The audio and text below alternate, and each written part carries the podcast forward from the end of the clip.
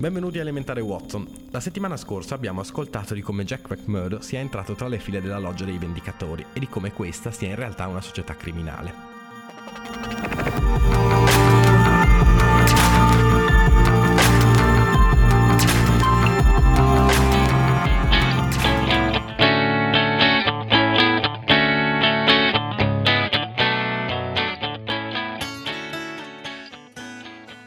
Capitolo 4 La valle della paura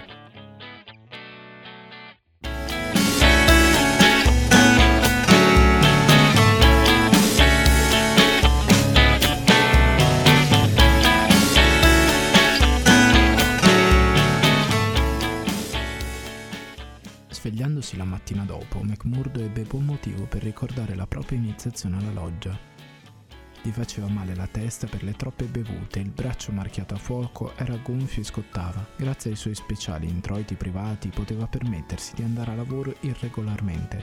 Perciò quella mattina fece colazione tardi e rimase in casa occupando il tempo a scrivere una lunga lettera a un amico. Poi si mise a sfogliare il Daily Herald. In una colonna speciale aggiunta all'ultimo momento lesse Violenze nell'ufficio dell'Herald, il redattore capo gravemente ferito. Era una breve resoconto dei fatti di cui lui era assai meglio al corrente del compilatore dell'articolo, che finiva così. La cosa è adesso nelle mani della polizia, ma non c'è molto da sperare che i suoi sforzi siano coronati dai successi migliori che in passato.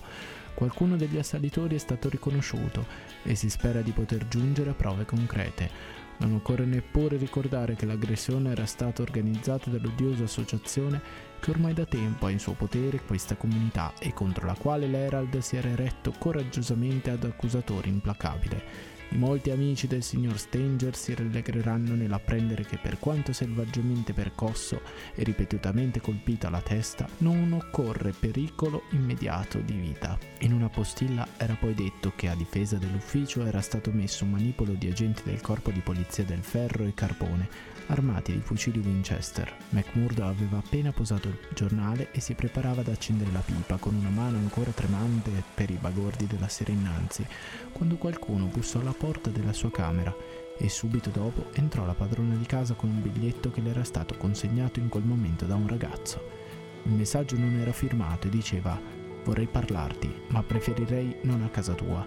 Mi troverai vicino all'asta della bandiera sulla collina del Mugnaio se mi raggiungerai subito ho qualcosa che ti importerà ascoltare quanto a me importa dirtelo. Special people change?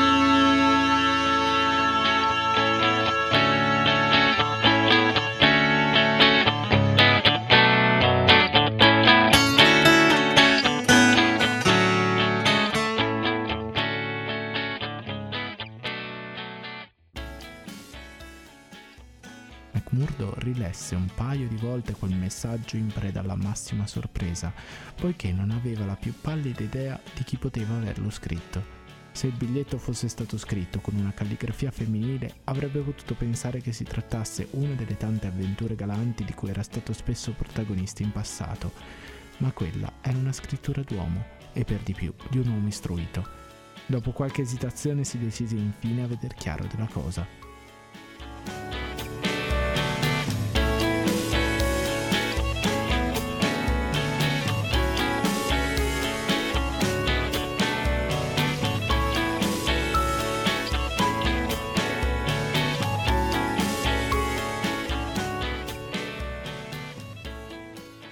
Collina del Mugnaio è un parco pubblico mal tenuto che si stende proprio nel centro della città.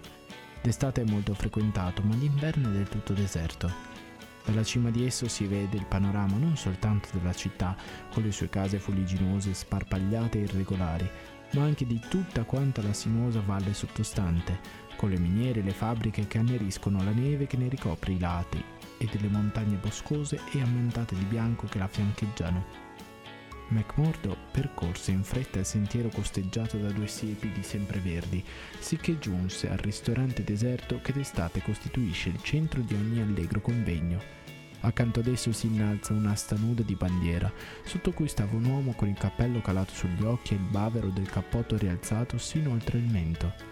Quando costui si voltò, McMurdo si trovò davanti a fratello Morris, colui cioè che la notte precedente era in corso nelle ir del Gran Maestro. Nel salutarsi si scambiarono il segno della loggia. Volevo dirti qualcosa, McMurdo, cominciò l'uomo più anziano parlando con l'esitazione di chi si arrischia su un terreno delicato. Ti sono grato per essere venuto. Perché non hai firmato il biglietto? Perché la prudenza non è mai troppa, amico. Non si sa mai in tempi come questi di chi ci si può fidare e di chi no. Ma tra fratelli di una loggia la fiducia reciproca non dovrebbe essere illimitata? No, non sempre, esclamò Morris accalorandosi. A quanto pare tutto ciò che diciamo, anzi tutto quello che pensiamo, viene riferito a quel McGinty. Senti, fece brusco McMurdo, proprio ieri sera, come sai benissimo, io ho giurato solenne fedeltà al Gran Maestro. Vorresti ora chiedermi di infrangere il mio giuramento? Se la prendi su questo tono, fece tristemente Morris, non mi resta che farti le mie scuse per averti disturbato inutilmente. Le cose vanno davvero molto male se due liberi cittadini non possono più scambiarsi apertamente i loro punti di vista. McMurdo, che intanto aveva scrutato con grande attenzione il suo interlocutore, attenuò un poco il suo tono. Certo, io parlavo unicamente per me, disse. Sono arrivato da poco, come sai, e sono completamente estraneo a tutta questa situazione. Non sarò certo io ad aprir bocca, Morris, e se ritieni opportuno comunicarmi qualcosa, sono qui per ascoltarti. Per riferire tutto a McGinty, osservò amaramente Morris. In questo mi fai davvero torto, protestò McMurdo. Personalmente sono fedele alla loggia e questo te lo dico chiaro e tondo ma sarei proprio un uomo da poco se andassi a ripetere a chiunque quel che tu vuoi dirmi in confidenza. Il tuo segreto resterà con me, benché ti avverto con tutta probabilità non otterrai da me né comprensione né aiuto. Ho rinunciato da molto tempo ad essere aiutato e compreso ribatté Morris, è quasi sicuro che non con quello che ti dirò io ti affiderò la mia vita nelle tue mani. Ma per malvagio che tu possa essere, e ieri sera mi è sembrato che tu già ti stia impegnando a diventare il peggiore dei peggiori, sei ancora nuovo ai metodi di qui e forse la tua coscienza non è ancora del tutto incallita come quella degli altri. Per questo appunto ho pensato di parlarti. Insomma, cos'è che devi dirmi? Se mi tradirai che tu sia maledetto, ma se ti ho dato la mia parola che non aprirò bocca. Vorrei dunque chiederti se quanto ti sei affiliato alla Società degli Uomini Liberi di Chicago e hai fatto il giuramento di fedeltà e carità, ti è mai passato per la mente che questo giorno sarebbe mai potuto condurre al delitto? Ma se lo chiami delitto, fu la risposta di McMurdo, se lo chiami delitto, Ora la voce di Morris vibrava di passione. Hai visto ancora ben poco per poter parlare così. Era o non era un delitto quello che è stato commesso ieri sera, quando un uomo abbastanza vecchio per poter essere tuo padre è stato picchiato sino a bagnare di sangue i suoi capelli bianchi? Come lo definisci tu questo? Alcuni direbbero che è guerra, rispose McMurdo. La lotta di due classi sino agli estremi senza esclusione di colpi.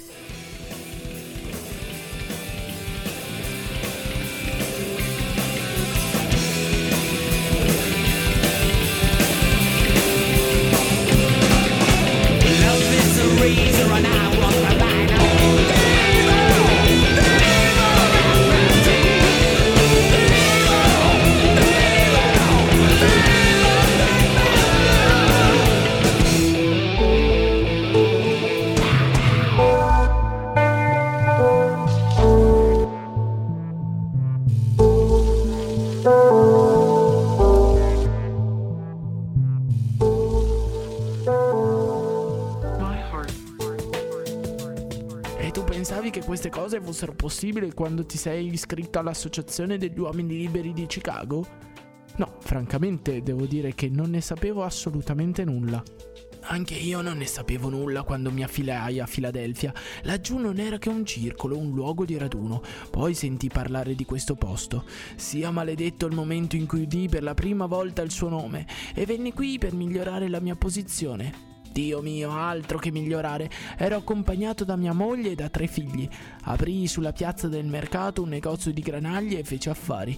Intanto era corsa intorno la voce che io ero un uomo libero e fui costretto ad iscrivermi alla loggia locale allo stesso modo che è toccato a te ieri sera. Anch'io porto sul braccio il marchio di infamia e qualcosa di peggio è impresso nel mio cuore. Mi accorsi di essere caduto sotto la sferza di un malvagio criminale e mi trovai impegolato in una rete inestricabile di delitti. Che potevo fare? Ogni volta che tentavo di pronunciare per cercare di attenuare la loro crudeltà era considerato un tradimento, esattamente come è venuto la sera scorsa. Non posso andarmene di qui perché tutto quello che posseggo al mondo è investito nel mio magazzino. Se mi dimetto dall'associazione so perfettamente che questo significa la morte per me e Dio solo sa cosa per mia moglie e per i miei figli. Ah, ragazzo mio, è semplicemente spaventoso. McMurdo si strinse nelle spalle. Uno dal cuore tenero come te non è tagliato per un lavoro come questo disse. Avevo una coscienza e una fede, ma hanno fatto di me un criminale. Fui scelto per un'impresa. Se mi fossi rifiutato sapevo benissimo che cosa mi sarebbe toccato. Probabilmente sono vigliacco. Forse è stato soltanto il pensiero delle mie creature. Comunque sia andai, ma credo che quel ricordo mi ossessionerà come un incubo per tutto il resto della mia vita. Era una casa isolata a 20 miglia da qui, dalla parte opposta della montagna. Io fui incaricato di far da palo alla porta, proprio come ordinarono a te ieri sera. Non si fidavano di me per sbrigare l'impresa, sino in fondo. Gli altri entrarono. Quando uscirono erano sporchi di sangue.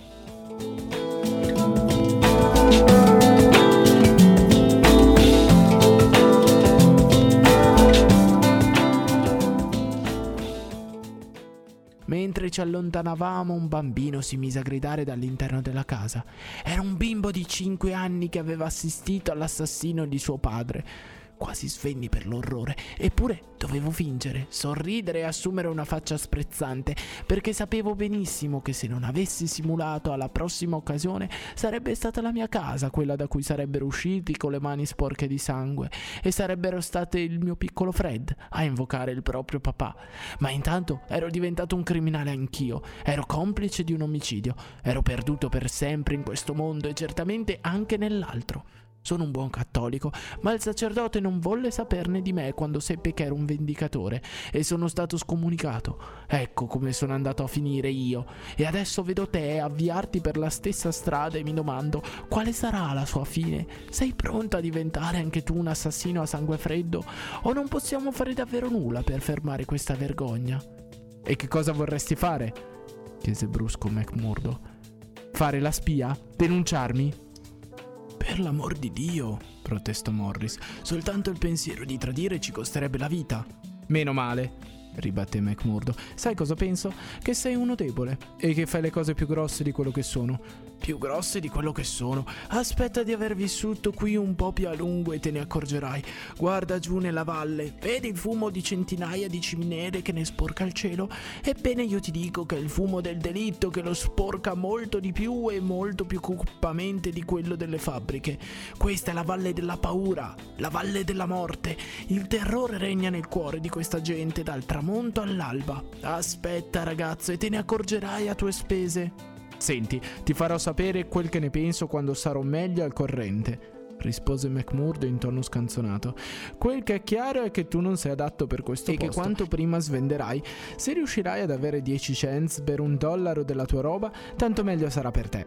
Per quanto mi riguarda, è come se non avessi parlato. Ma se per caso tu fossi una spia... No, no, no, no! Gridò Morris in tono lamentoso. Va bene, finiamola qui.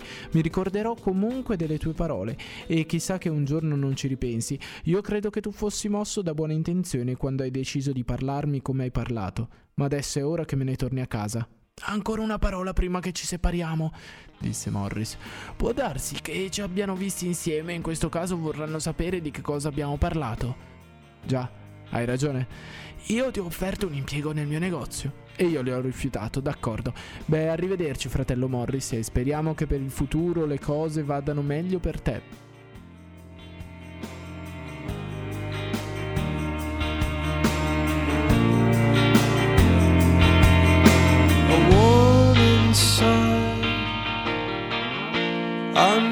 The good part that I realized. I started looking and the bubble burst. I started looking for excuses.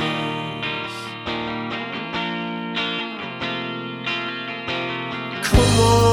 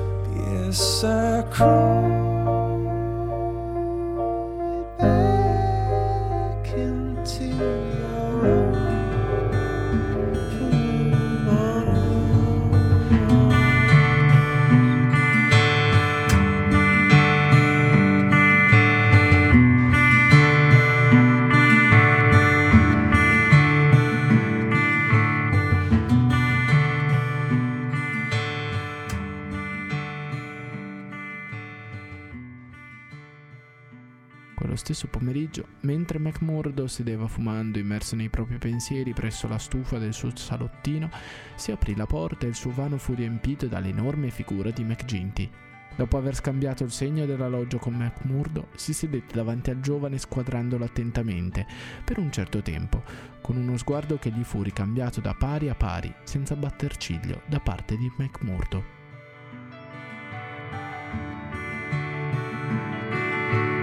Io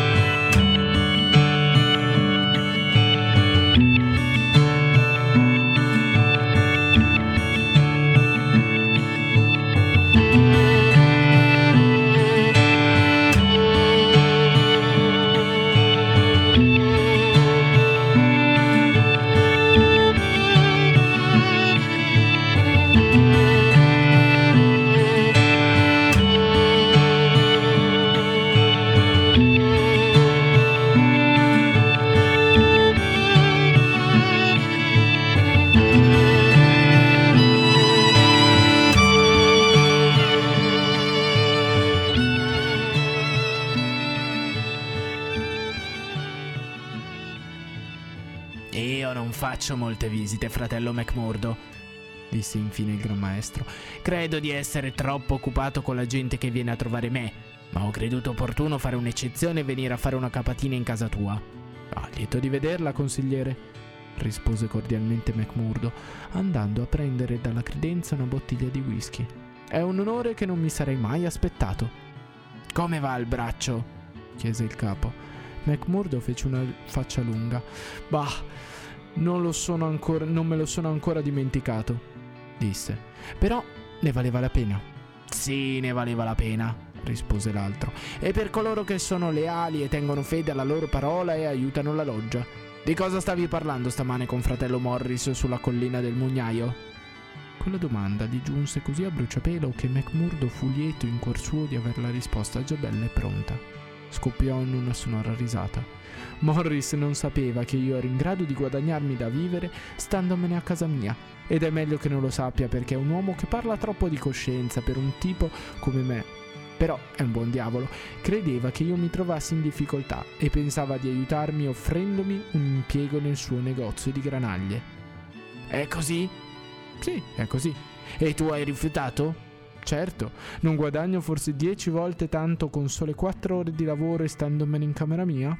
È giusto, ma io non mi farei vedere troppo in giro con Morris. Perché? Credo sia meglio che non te lo dica. Per la gente di queste parti, quel che dico io è abbastanza. Sarà abbastanza per gli altri, ma non per me, consigliere disse audacemente McMurdo. Se lei è un buon giudice degli uomini, lo capirà da sé. Il nero gigante gli lanciò un'occhiataccia minacciosa e la sua mano irta di peli si chiuse per un istante attorno al bicchiere, quasi volesse scagliarlo contro il compagno. Ma quasi subito scoppiò in una delle sue caratteristiche risate roboanti e false. Lo sai che sei un bel tipo? fece. Beh, se vuoi una spiegazione te la darò. Morris non ti ha detto nulla contro la loggia? No. Neppure contro di me? No. Bah, sarà perché non osa fidarsi di te, ma in fondo al cuore non è un fratello leale. Noi lo sappiamo bene e per questo lo sorvegliamo e aspettiamo il momento opportuno per dargli una buona lezione. Adesso credo che questo tempo sia ormai vicino. Non c'è posto nel nostro vile per le pecore rognose. Ma se tu te ne la, la fai con un uomo sleale, potremmo credere che sia sleale anche tu. Non ti sembra? Non c'è probabilità che io me la faccia con lui, perché quel tipo non mi piace rispose McMurdo. E quanto a slealtà, se avesse parlato male di lei non avrebbe aperto bocca una seconda volta. Bene, basta così, concluse McGinty vuotando il bicchiere. Sono venuto per darti un consiglio in tempo e adesso te l'ho dato. Sarei curioso di sapere come lei ha saputo del mio incontro con Morris, disse McMurdo. McGinty rise. È mio compito sapere tutto quello che succede in questa cittadina, rispose. Ti consiglio di riferirmi sempre a ogni cosa. Ma è ora che me ne vada e voglio dire soltanto. Ma il suo commiato fu bruscamente interrotto in modo del tutto inatteso. Con uno schianto improvviso l'uscio si spalancò e tre facce minacciose gli squadrarono da sotto la visiera dei tre berretti della polizia. McMurdo balzò in piedi e fece per prendere la sua rivoltella ma il suo braccio si fermò a mezzo quando vide due Winchester puntati all'altezza della sua fronte. Un uomo in divisa avanzò nel mezzo della stanza con in mano una rivoltella a sei colpi. Era il capitano Marvin, addetto una volta all'ufficio di Chicago e distaccato attualmente alla polizia mineraria. Costui scosse il capo lanciando a McMurdo un mezzo sorriso. Lo sapevo, ti saresti cacciato nei guai, signor McMurdo di Chicago disse. Non sei riuscito a startene alla larga, vero? Prendi il cappello e vieni con noi. Credo che questa la pagherà cara, capitano Marvin, disse McGinty. Chi è lei, vorrei sapere, per irrompere in una casa a questo modo e molestare uomini onesti e osservanti della legge? Lei si impicci dei fatti suoi, consigliere McGinty, rispose il capitano della polizia. Non vogliamo lei, ma quest'uomo. A lei tocca coadiuvare, non intralciare l'opera della giustizia. Ma McMurdo è amico mio e io rispondo della sua condotta, disse il capo. Comunque, signor McGinty, può darsi che a lei tocchi un giorno di questi rispondere della propria condotta personale, ribatté il capitano. Questo McMurdo faceva il falsario ancora prima di venire qui e continua a farlo. Sta attento, sergente, mentre io lo disarmo. Ecco la mia rivoltella, disse freddamente McMurdo. Credo però, capitano Marvin, che se io e lei ci trovassimo a tu per tu da soli, non mi prenderebbe con tanta facilità. Ma dov'è il mandato di cattura? chiese McGinty. Accidenti, sembra di essere in Papuasia, non a Vermissa. La polizia è in mano a gente così. Questo è sopruso e non passerà liscio, ve lo garantisco. Lei faccia il suo dovere come crede meglio, consigliere, che noi facciamo il nostro. Di che cosa sono accusato? Domandò McMurdo. Di complicità nell'aggressione al rettore capo Stanger negli uffici dell'Herald. Non è merito tuo se non è stato ucciso. Ma se è per questo che lo volete mettere dentro, gridò McGinty ridendo, potete risparmiarvi un sacco di noie lasciando libero lo subito. Quest'uomo è rimasto a giocare a poker fino a mezzanotte nel mio locale e ho una dozzina di testimoni che possono dimostrarlo. Questi sono affari suoi e credo che potrà aversela domani in tribunale. Per intanto tu, McMurdo, vieni con noi e senza tante storie, se non vuoi una botta di fucile in testa. E lei se ne stia da parte, signor McGinty, perché l'avverto che non ammetto resistenza quando sono di servizio.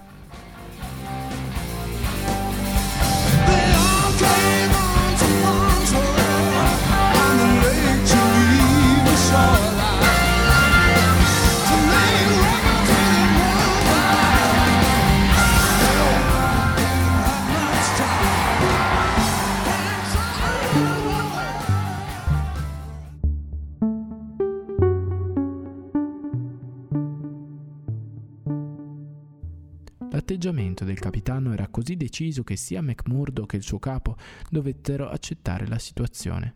McGinty fece però in modo di scambiare qualche parola sottovoce col prigioniero prima di separarsi da lui.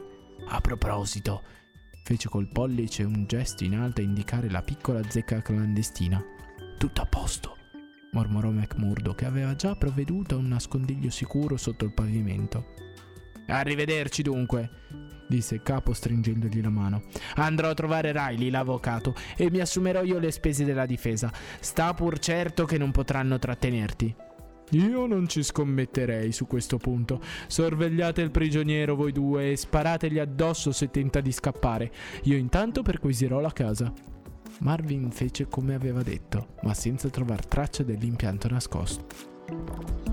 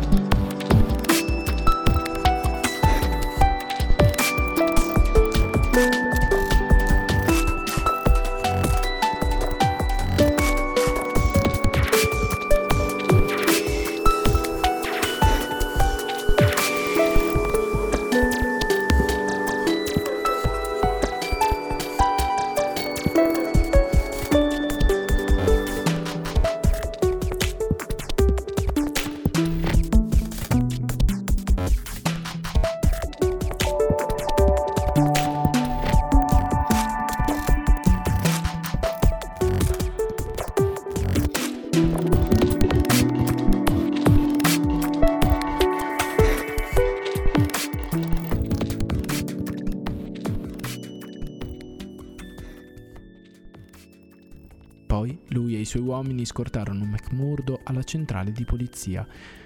Intanto erano scese le tenebre e soffiava un vento tagliente, per cui le strade erano quasi deserte. Ma alcuni fannulloni si misero a seguire il gruppo e, imbaldanziti dall'oscurità, si misero a lanciare imprecazioni contro il prigioniero. Linciatelo col maledetto vendicatore! gridavano. Linciatelo! E risero e lo schernirono mentre veniva sospinto nell'ufficio di polizia.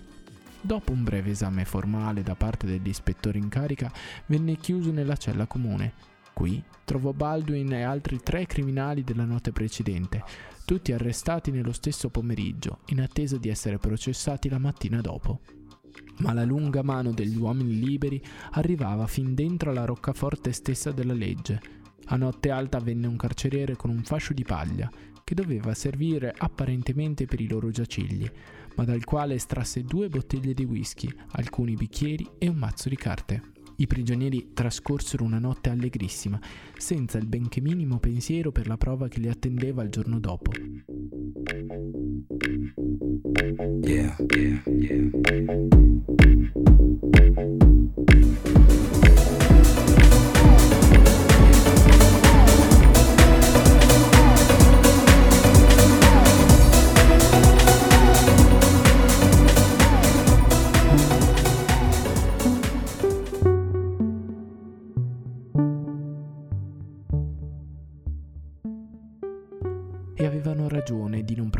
Preoccuparsi, come i risultati dovevano dimostrare.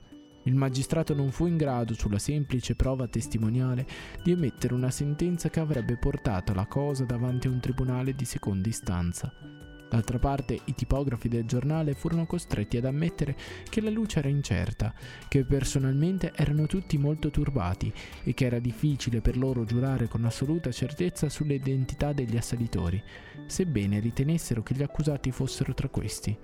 Interrogati dall'abile avvocato assunto da McGinty, caddero in contraddizioni e incertezze sempre più accentuate. Quanto al ferito già aveva deposto che era stato assalito così di sorpresa che non era in grado di dichiarare nulla oltre il fatto che il primo uomo che lo aveva colpito aveva i baffi.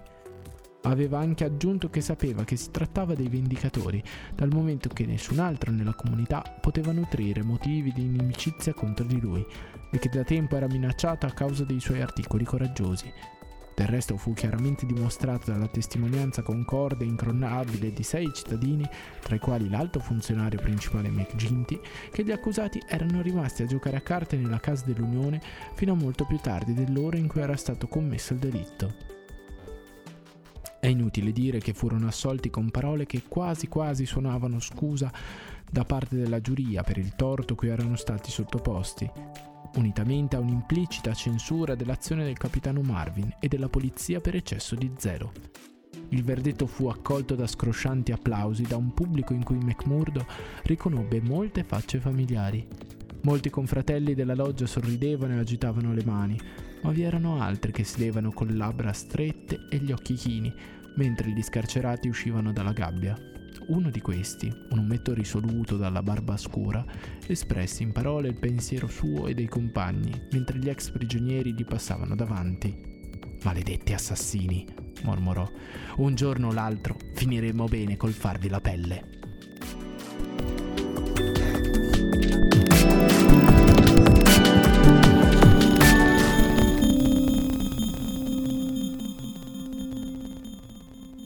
Nemmeno la giustizia può toccare i vendicatori, ma quanto profondo e oscuro è il posto dove si è cacciato McMurdo. Il giovane oltretutto sembra a suo agio e a nulla sono serviti i moniti del vecchio Morris. Volete saperne di più? Vi aspettiamo domani alle 21.